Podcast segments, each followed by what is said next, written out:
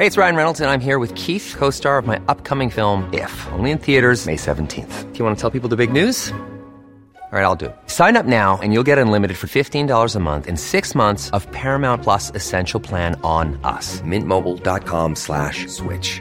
Upfront payment of $45 equivalent to $15 per month. Unlimited over 40 gigabytes per month. Face lower speeds. Videos at 480p. Active Mint customers by 531.24 get six months of Paramount Plus Essential Plan. Auto renews after six months. Offer ends May 31st, 2024. Separate Paramount Plus registration required. Terms and conditions apply if rated PG.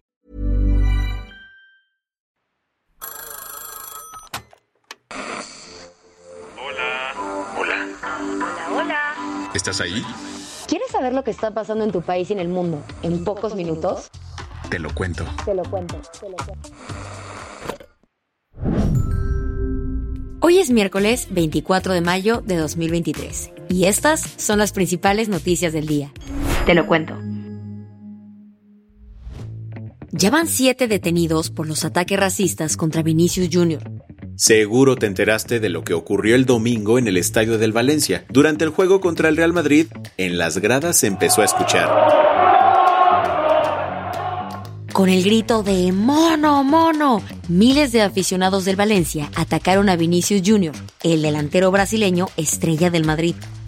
La agresión racista generó un montón de repercusiones en España. En primera, porque la Policía Nacional detuvo este martes a tres personas que corearon insultos en el estadio. Las autoridades españolas confirmaron que, tras varias horas, los detenidos fueron puestos en libertad luego de declarar. Eso sí, en caso de que se les requiera, deberán comparecer inmediatamente. Pero eso no es todo. Otros cuatro jóvenes también fueron detenidos ayer por presuntamente colgar un muñeco de Vinicius de un puente de Madrid en enero pasado. Ambos casos se están tratando como delitos de odio y se investiga si los detenidos están relacionados con grupos ultras. El tema trasciende este caso. Tanto Vini como su entrenador Carlo Ancelotti han denunciado el racismo sistemático en la liga. El presidente de la Real Federación Española de Fútbol, Luis Rubiales, opinó algo por el estilo. Tenemos un problema. Lo primero es reconocer que tenemos un problema en nuestro país.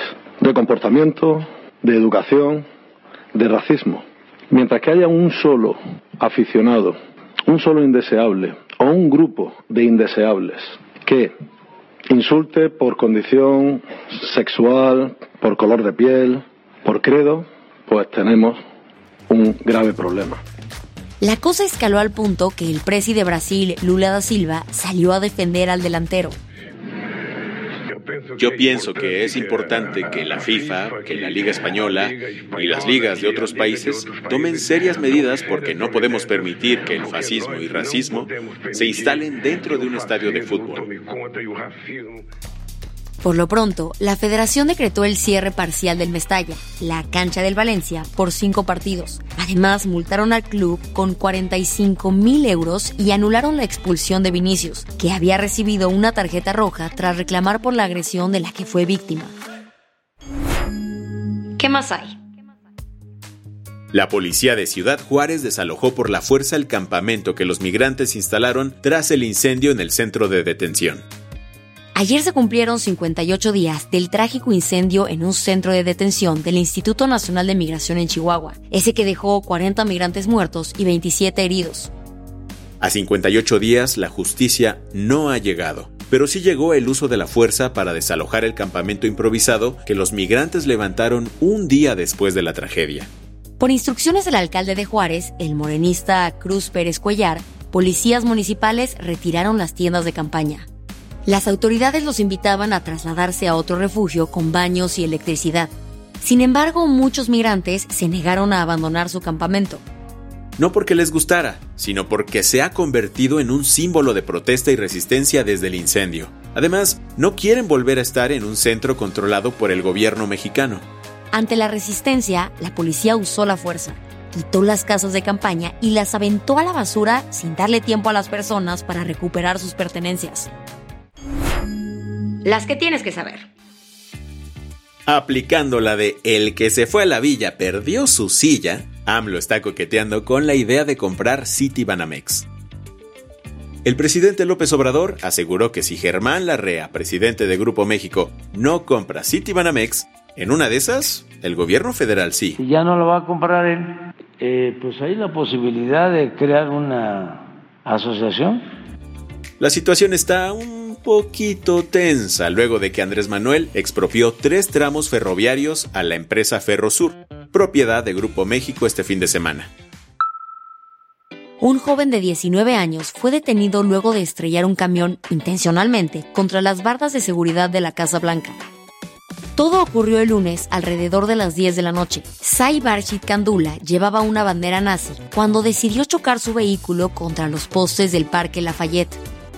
Afortunadamente, el incidente no provocó heridos ni daño, aunque sí encendió las alarmas del servicio secreto. El detenido fue acusado con siete cargos, entre ellos el de atentar contra el presidente. ¿Has escuchado de Madeleine McCann? Se trata de la niña británica que desapareció en Portugal en 2007 cuando tenía tres años. Desde entonces nadie sabe su paradero, pero este martes las autoridades alemanas y portuguesas iniciaron una nueva búsqueda, la cuarta en 16 años. El operativo se realiza en la presa Arade, un spot a 50 kilómetros de la Praia da Luz, donde Madeleine fue vista por última vez. La búsqueda durará dos días y ahora los oficiales se concentrarán en excavar la tierra. Esto porque no tuvieron suerte en 2008 cuando los buzos solo encontraron huesos de animales en el agua. Francia está mega comprometida con reducir las emisiones de gases de efecto invernadero. Tanto así que a partir de este martes prohibió los vuelos de corta distancia. Claro, siempre y cuando haya un tren disponible para cubrir esa ruta. Clement Bon, el ministro de Transporte francés, fue el encargado de firmar la ley este martes. Si ya te preocupaste por cambiar el itinerario de tu próximo Eurotrip, tranqui. Solo tres rutas fueron descontinuadas. Hablamos de las que conectan el aeropuerto de París-Orly con las ciudades de Bordeaux, Nantes y Lyon. La del vaso medio lleno.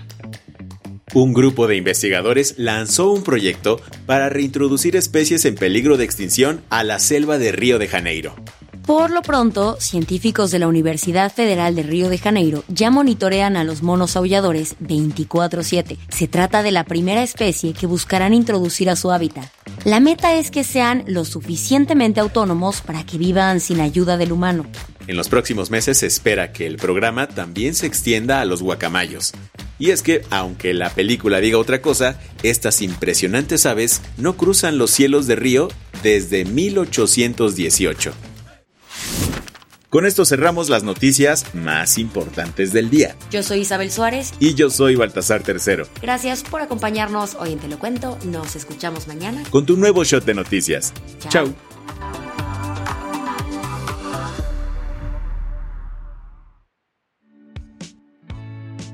Este noticiero es una producción de Te lo Cuento. El guion de este episodio estuvo a cargo de Aisha Al-Yanabi y Ana Ceseña. La dirección de contenido es de Sebastián Erdmenger. Francis Peña es la directora creativa y el diseño de sonido está a cargo de Alfredo Cruz. Si quieres estar al día, nos encuentras como arroba te lo cuento en Instagram, TikTok, Snapchat y Twitter. Hey folks, I'm Mark Marin from the WTF podcast and this episode is brought to you by Kleenex Ultra Soft Tissues your ally to help tackle your allergy symptoms this season. I love the change of seasons, but nobody loves pollen and all those other things floating in the air that make you sneeze during this nice weather. Kleenex Ultra Soft tissues are hypoallergenic and allergist approved. So fight back against watery eyes and runny noses without worrying about irritating your skin. For this allergy season, grab Kleenex and face allergies head on.